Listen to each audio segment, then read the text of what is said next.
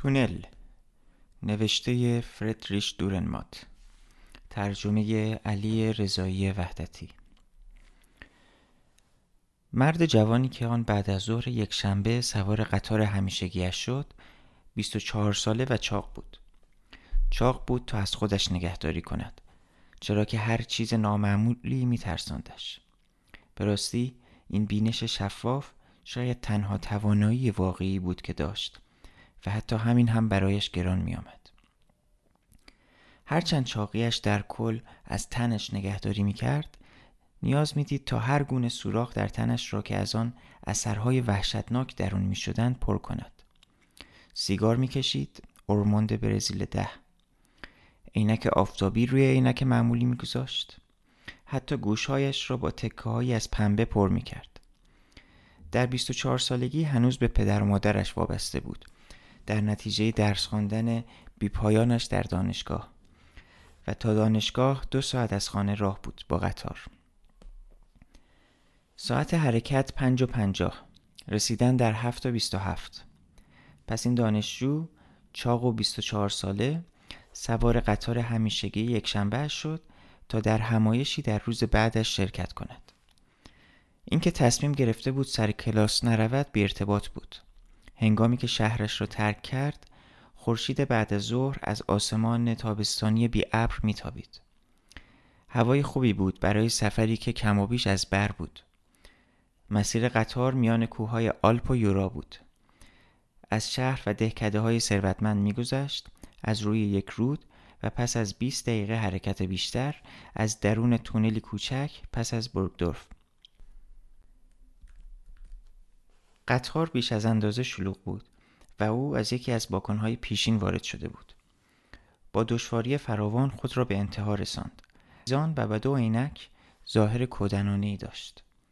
همه مسافران تنگ و تنگ نشسته بودند. برخی حتی روی چمدان. همه کوپه های درجه دو پر بود و فقط کوپه های درجه سه به نسبت خالی بودند. مرد جوان با کسقوقای خانواده ها و سربازان و دانشجو و عاشقان میگذشت. با پیچ به قطار روی این یا آن میافتاد. اتفاقی به شکم ها و سینه ها می‌خورد تا اینکه به صندلی در واگن آخر رسید. سرانجام آن اندازه جا پیدا کرده بود که نیمکت خودش را داشته باشد. قافلگیری دلچسبی بود چرا که واگن های درجه سه کمتر به کوبه های نیمکت دار بخش می شدن. روبرویش مردی را دید که با خودش شطرنج بازی می‌کرد و حتی از او هم چاقتر بود و روی همان نیمکت کنار راه رو دختر موسرخی نشسته بود و رمان می‌خواند. مرد جوان صندلی کنار پنجره در نیمکت خالی را با خورسندی برگزید. تازه یک ارموند برزیل ده را روشن کرده بود که قطار وارد تونل شد. البته از این تکه مسیر بارها گذشته بود. کم و بیش هر شنبه و یک شنبه در سراسر سال پیش ولی هیچگاه پیش نیامده بود که تونل را از نزدیک وارسی کند.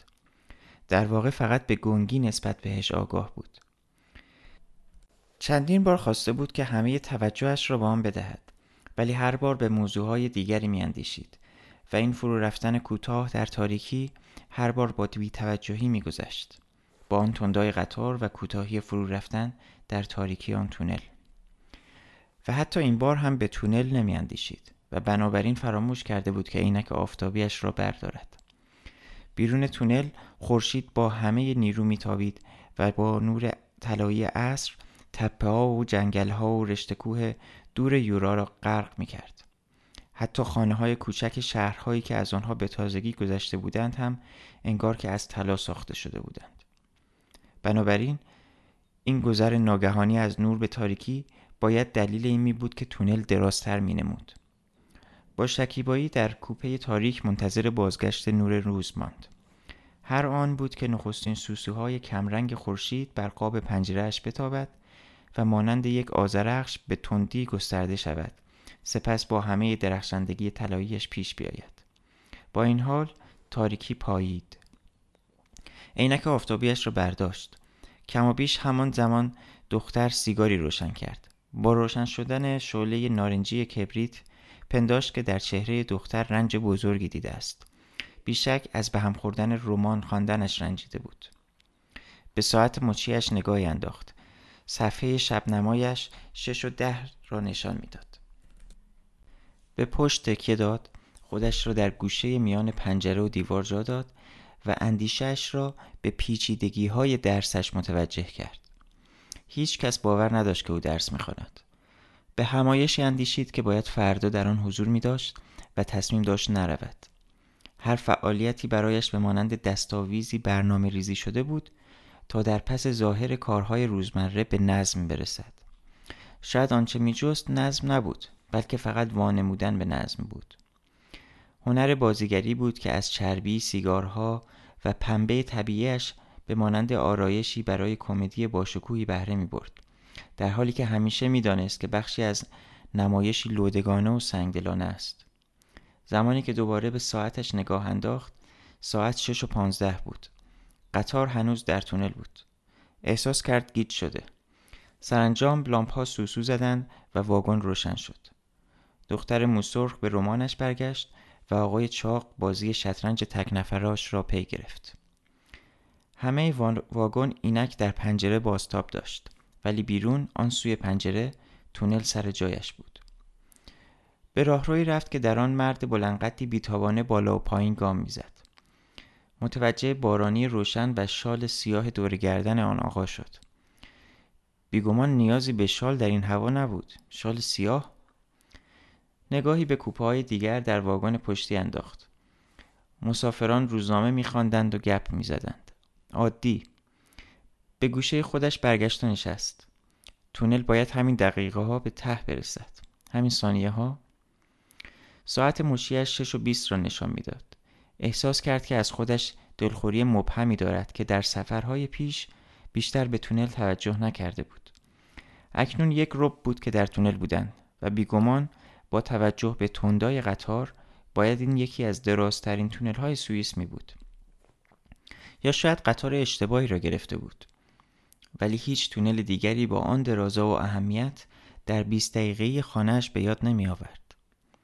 ناخداگاه از شطرنج باز چاق پرسید که آیا قطار به راستی به زوریخ می رود؟ مرد تایید کرد. دانشجو دوباره با شک گفت که نمی‌دانست چنین تونل درازی در این بخش از راه هست. شطرنج باز کمی رنجیده بود که برنامه ریزی های دشوارش دوباره گسیخته شده بود. به تندی پاسخ داد که در سوئیس تونل های بزرگ فراوانی هست. در حقیقت بی شمال تونل و اینکه در واقع نخستین بار بود که در سوئیس سفر می کرد.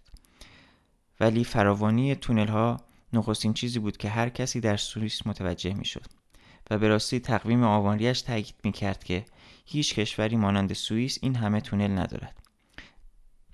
و افزود که اکنون پوزش می خواهد بسیار مت... واقعا.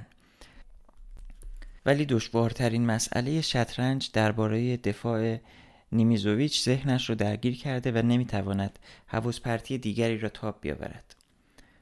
واپس این سخنش با ادبانه ولی رک بود. آشکار بود که هیچ گفتگوی دیگری را نمی‌شد از شطرنج باز چشم داشت. و به هر روی او سود چندانی نمی‌توانست داشته باشد چون مسیر برایش تازه بود.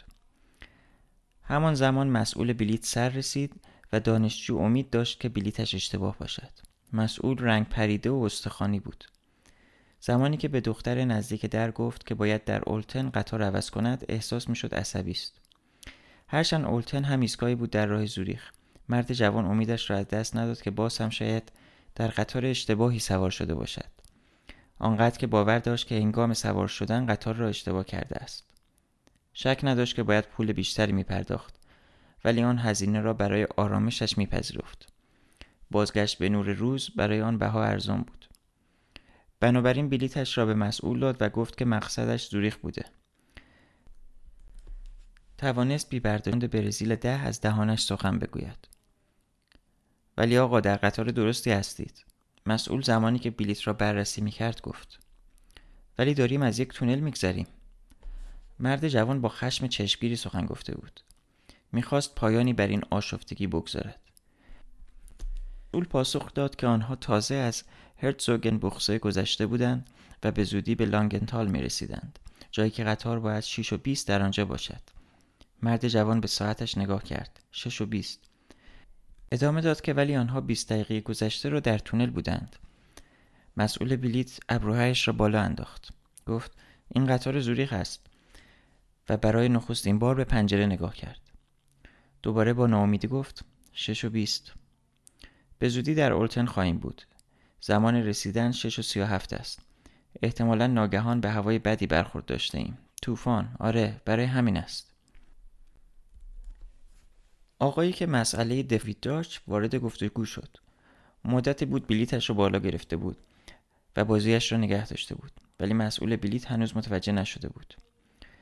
با اعتراض گفت بیمعنی بیمعنی. ما داریم از درون تونل میگذریم.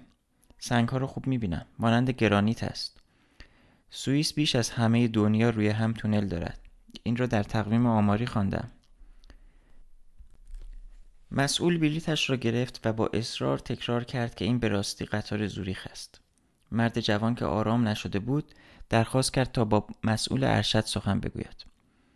مسئول بلیت احساس کرد شنش را زیر پا گذاشتند.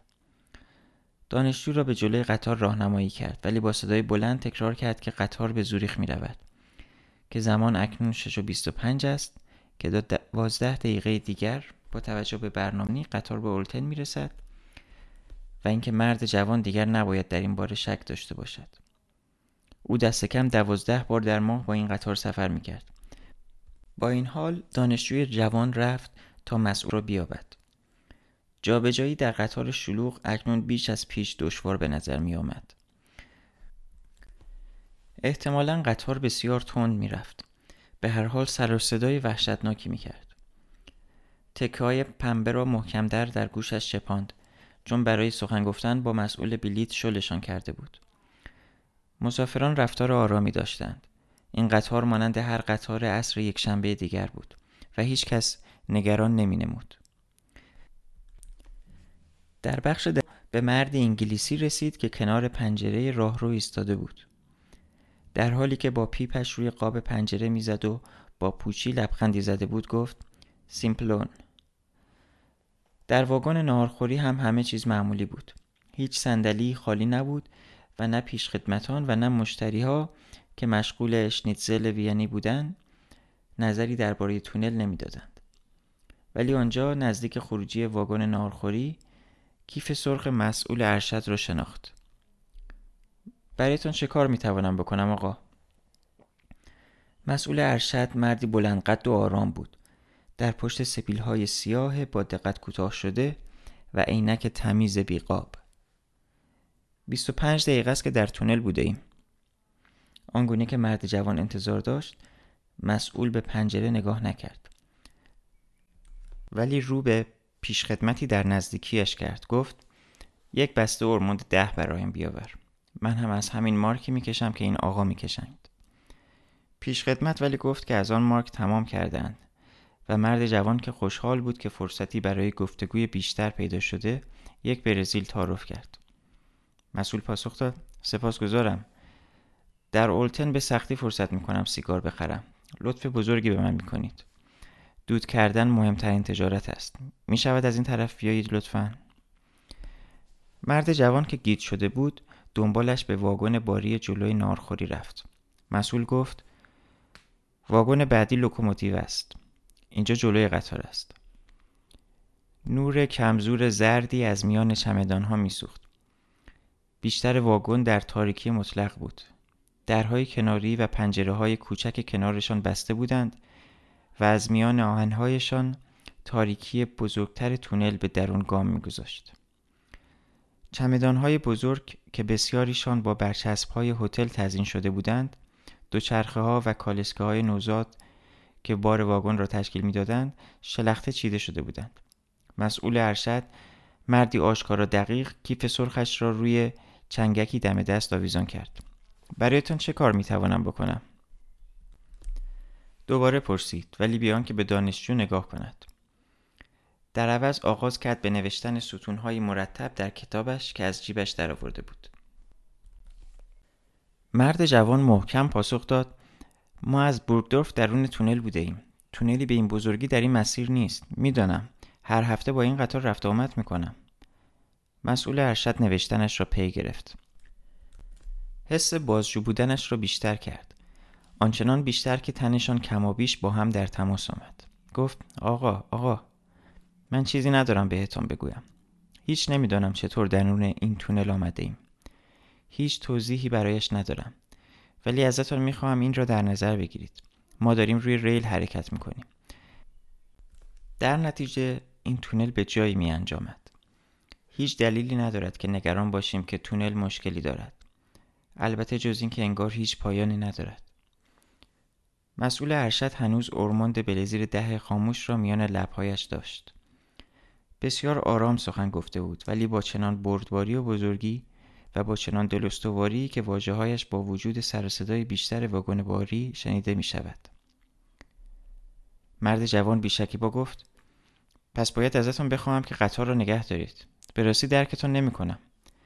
اگر تونل مشکلی دارد و به نظر میآید که حتی نمی توانید وجودش را توضیح دهید وظیفه شماست که قطار را همینجا نگه دارید قطار را نگه داریم مرد پیر با آرامی پاسخ داد. انگار به این اندیشیده بود. ولی همان گونه که به همراهش گفت نگه داشتن قطار موضوع جدی است. پس از این کتابش را بست و آن را روی کیف سرخ گذاشت که داشت روی چنگک تاب می‌خورد. سپس به دقت ارموند ده را روشن کرد. مرد جوان پیشنهاد داد که ترمز استرالی بار سرشان را بکشد. و می‌خواست که اهرم را رها کند که تلو خورد به جلو و به دیوار کوبیده شد. در همین آن کالسکه نوزاد به سویش غلطید و چندین چمدان بزرگ سر خوردند. مسئول ارشد عجیب تاب خورد و با دستانی باز در واکن واری به حرکت درآمد. در حالی که به مرد جوان که اکنون به دیوار تکیه داده بود پیوست اعلام کرد در سر و زیری افتاده ایم. ولی برخورد مورد انتظار قطار پیچ و تاب خواننده با تونل گرانیتی رخ نداد. های تلسکوپی خورد نشدند. دوباره به نظر می آمد قطار میزان شده است. در آن سوی واگن باز شد. تا در دوباره بسته شود در نور روشن ناهارخوری می توانستند مسافرانی را ببینند که به تندرستی همدیگر می نوشیدند. به لوکوموتیو بیا. در این زمان مسئول ارشد اندیشناک و کمابیش تهدیدآمیز به دانشجو نگاه می کرد. در نزدیکش را باز کرد. با این کار هوای آشفته سرشار از گرما با چنان نیرویی به این دو برخورد کرد که آنها را به دیوار پشتشان راند. در همین آن صدای ترسناکی در واگن باری کمابیش خالی تنین انداز شد. او با فریاد در گوش مرد جوان گفت باید به سوی موتور بالا برویم. با وجود فریادش صدایش به سختی شنیده می‌شد. از زاویه سمت راست درگاه باز ناپدید شد. دانشجو با احتیاط در جهت موتور در نوسان و روشن دنبالش کرد. نمی‌دانست چرا دارد بالا می رود ولی دیگر ارادهش بر خرد چیره شده بود. بر روی سکوی میان دو واگن رسید و ناامیدانه به نرده های آهنی دو طرف چسبید. هرچند جریان هوا با رفتنش به سوی لوکوموتیو چندان تکانش نمی‌داد کمتر از نزدیکی ترسناک دیوارهای تونل وحشت داشت. دیوارها در سیاهی از دیدش پنهان بودند ولی همچنان وحشت آور نزدیک بودند. باید همه توجهش را به موتور پیش رو می‌داد ولی کوبیدن چرخها و هوای سودکشان که به او فشار می آورد این حس را به او می‌داد که دارد تندای ستاره در حال سقوط به سوی جهانی سنگی حرکت می کند. تخته به پهنایی که بشود از رویش راه رفت شکاف میان واگنها را پر کرده بود و به درازای موتور کشیده شده بود. بالا و موازی آن یک میله فلزی خمیده نقش نرده را داشت. برای رسیدن به تخته باید نزدیک یک متر می پرید. خودش را آماده کرد. جست و در درازای تخته خودش را کشاند. پیشرفتش کند بود چون ناچار بود خود را به بیرون موتور بفشارد تا جاپایش را نگه دارد. تازه هنگامی که به پهلوی دراز موتور رسید و با طوفان قرنده باد و دیوارهای صخره‌ای تهدیدآمیز که اینک با نور موتور درخشان شده بودند روبرو شد کم کم پی به ترسش برد همین زمان بود که مسئول ارشد او را از در کوچکی به درون موتور کشاند مرد جوان بی رمق به دیوار تکیه داد از این خاموشی ناگهانی خرسند بود در موتور که بسته شد دیواره های آهنی لوکوموتیو غول‌پیکر سر و صدا رو کم و بیش کامل گرفتند. مسئول گفت خب برزیل رو هم از دست دادیم. کار منطقی نبود که پیش از بالا کنیم ولی در جیب هم بسیار آسان می شکنند. بودن غیر معمولشان است. مرد جوان از اینکه دوباره عادی گفتگو کند خوش بود. دیوارهای سنگی نزدیک و ترسناک او را به یاد ناگوار دنیای هر روزش و روزها و سالهای همانندش انداخته بود. به ذهنش رسید که همانندی کسلبارشان شاید برای آماده شدن برای این لحظه بوده. که این لحظه آغازیدن و حقیقت بود. این کوچ از سطح زمین و نزول شتابناک به رحم زمین. بسته قهوه‌ای دیگری از جیب راست کتش درآورد و به مسئول ارشد سیگاری نو تعارف کرد. خودش هم یکی برداشت و هر دو برزیلهایشان را با فندک مسئول روشن کردند. مرد سالمندتر گفت من شیفته این اورموند هام ولی باید خیلی محکم بهشان پک زد وگرنه زود خاموش می شوند. به دلیل این حرفها دانشجو را بدگمان کرد. آیا مسئول هم مانند او از این تونل ناراحت بود؟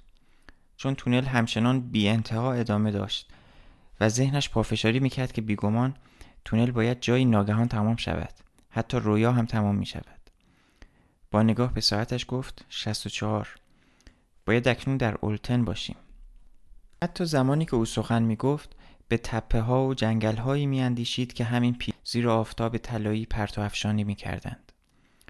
این اندیشه می توانست در ذهن هر دویشان باشد. با این حال آن دو مرد ایستادند و دود کردند و به دیوارهایشان تکیه دادند. نامم کلر است. این را مسئول اعلام کرد در حالی که بریزیلش را پف می کرد. دانشجو از عوض کردن موضوع گفتگو سرباز زد. بالا رفتن از موتور بسیار خطرناک بود نه؟ برای من که بود. به اینجور چیزها عادت ندارم. به هر حال می‌خواهم بدانم چرا من را اینجا آوردی. کلر گفت نمی‌دانم. زمان می‌خواهم بررسی کنم. زمان می‌خواهی بررسی کنی؟ مسئول ارشد پاسخ داد بله درست است و به دود کردنش ادامه داد همینگاه موتور با زاویه ای از این هم تندتر پیچید کلر پیشنهاد داد می توانیم به اتاقک موتور برویم ولی جایش را از کنار دیوار ترک نکرد مرد جوان که از دودلی همراهش آزرده شده بود از راهرو به سوی اتاقک راننده تیز رفت و ناگهان ایستاد. به مسئول که اینک پشتش آمده بود گفت خالی است. صندلی راننده خالی است. به درون اتاقک رفتند. آنجا هم تاب می‌خورد چون هنوز موتور داشت. با تندایی هنگفت تونل را میشکافت و جوری قطار را میکشاند که گویی وزن واگنهای پشتی دیگر به شمار نمی آمدند. مسئول ارشد گفت اجازه بده. چند اهرم را فشار داد و ترمز استراری را کشید. هیچ تغییری نکرد. پیشتر تلاش کردیم که موتور را بایستانیم. همین که متوجه تغییر خط شدیم. پیشتر هم نایستاد. دیگری گفت دیگر قطعا اکنون نمی به نشانگر تندا اشاره کرد. صد آیا تاکنون موتور به صد تا رسیده بود؟ یا خدا هیچگاه این همه تند نرفته بود. ته 65 دقیقا و تندا دارد بیشتر می شود. تندا سنج 105 را نشان می دهد. احتمالا داریم سقوط می کنیم. به سوی پنجره رفت ولی نتوانست تعادلش را نگه دارد. با صورت به شیشه چسبانده شد. تندایشان چنین شگفتانگیز بود. هنگامی های سنگی زل زد که در تابش کمان نور به سویش می شتافتند و از بالا و پایین و دو سویش ناپدید می شدند داد زد. راننده موتور. کلر هم با فریاد پاسخ داد. بیرون پرید. اینک روی زمین نشسته بود و پشتش به تنظیم ها بود. دانشجو لجبازانه موضوع را ادامه داد. کی؟ کلر اندکی درنگ کرد. گرفت دوباره اورموندرش را روشن کند که کاری ناجور بود. چون زمانی که قطار همچنان به یک سو میپیچید پاهایش هم ارتفاع سرش شده بود. پنج دقیقه پس از عوض شدن خط اندیشیدن به نجاتش سودی ندارد. مسئول بار هم قطار را رها کرد. دانشجو پرسید و تو؟ من مسئول قطارم. من همیشه بیومید زندگی کردم مرد جوان تکرار کرد بیومید؟ در این هنگام روی قاب شیشه‌ای دراز کشیده بود و صورتش به شیشه فشرده شده بود. شیشه و موتور سان بالای مقاک به هم فشرده شده بودند. اندیشید در بخش درون تونل شدیم ولی نمی‌دانستیم که حتی همان هنگام هم همه چیز از دست رفته است. گمان نمی کردیم هیچ چیز عوض شده باشد و با این حال چاه ژرف ما را دریافته بود و درون مقاک شده بودیم. درسته. دانشجو به بازیکن شطرنج و دختر موسرخ و رمانش اندیشید. به کلر باقی مانده بسته های ارموند برزیلش را داد. بگیرشان. دوباره زمانی که بالا بروی سیگارت را از دست خواهی داد. تو نمیایی؟ مسئول دوباره سر پا بود و با دشواری داشت. از قیف راه رو بالا می‌رفت. دانشجو به دستگاه های به درد نخور خیره شد. به اهرم ها و کلیدهای به درد نخور مسخره که در نور اتاقک مانند نقره می درخشیدند. گفت صد و سی. گمان نمی کنم بتوانی با این تندا به واگن های بالای سرمان برسی. کلر سرش را چرخاند و فریاد زد. وظیفه هم است. مرد جوان پاسخ داد بیگمان. به خودش زحمت نداد تا برای دیدن تلاش بیمعنی آن دیگری سرش را بچرخاند. مسئول داد زد. دست کم باید تلاش کنم. تا همینجا هم بسیار بالاتر از مرد چاق جوان بود آرنج و رانهایش را به دیوارهای سر فشار می‌داد و به نظر می آمد که به راستی دارد پیشرفت می کند. ولی همین زمان موتور دور دیگری به سوی پایین زد. با شیرجه هولناکش شتابناک به سوی درون زمین هدف همه چیز رفت. کلر اکنون درست بالای سر دوستش بود که با صورت رو به پایین روی پنجره سوسو زننده ته اتاقک راننده بود. توانش را از دست داد. ناگهان افتاد و به قاب تنظیم ها برخورد کرد و کنار دوستش روی پنجره آرام گرفت. چسبیده به شانه های مرد جوان و فریاد زنان در گوشش نالید چه باید بکنیم؟ همین که اکنون نیاز بود فریاد بزند حراسانش کرد. سر و صدای دیوارهایی که اکنون یورش می بردند حتی سکوت موتور را نابود کرده بود. مرد جوانتر بی حرکت روی قاب شیشه‌ای که او را از جرفای پایین جدا می کرد دراز کشید. تن چاق و گوشت های سنگینش دیگر به کارش نمی آمد و دیگر از او نگهداری نمی کرد. مسئول دوباره پرسید چه باید بکنیم؟ پاسخ سنگدلانه ای آمد. هیچ. سنگدلانه ولی با شادی شبه مانند. اکنون برای نخستین بار عینکش افتاده بود و چشمانش کاملا باز بود. آزمندانه مقاک را از آن چشمان کاملا باز مکید.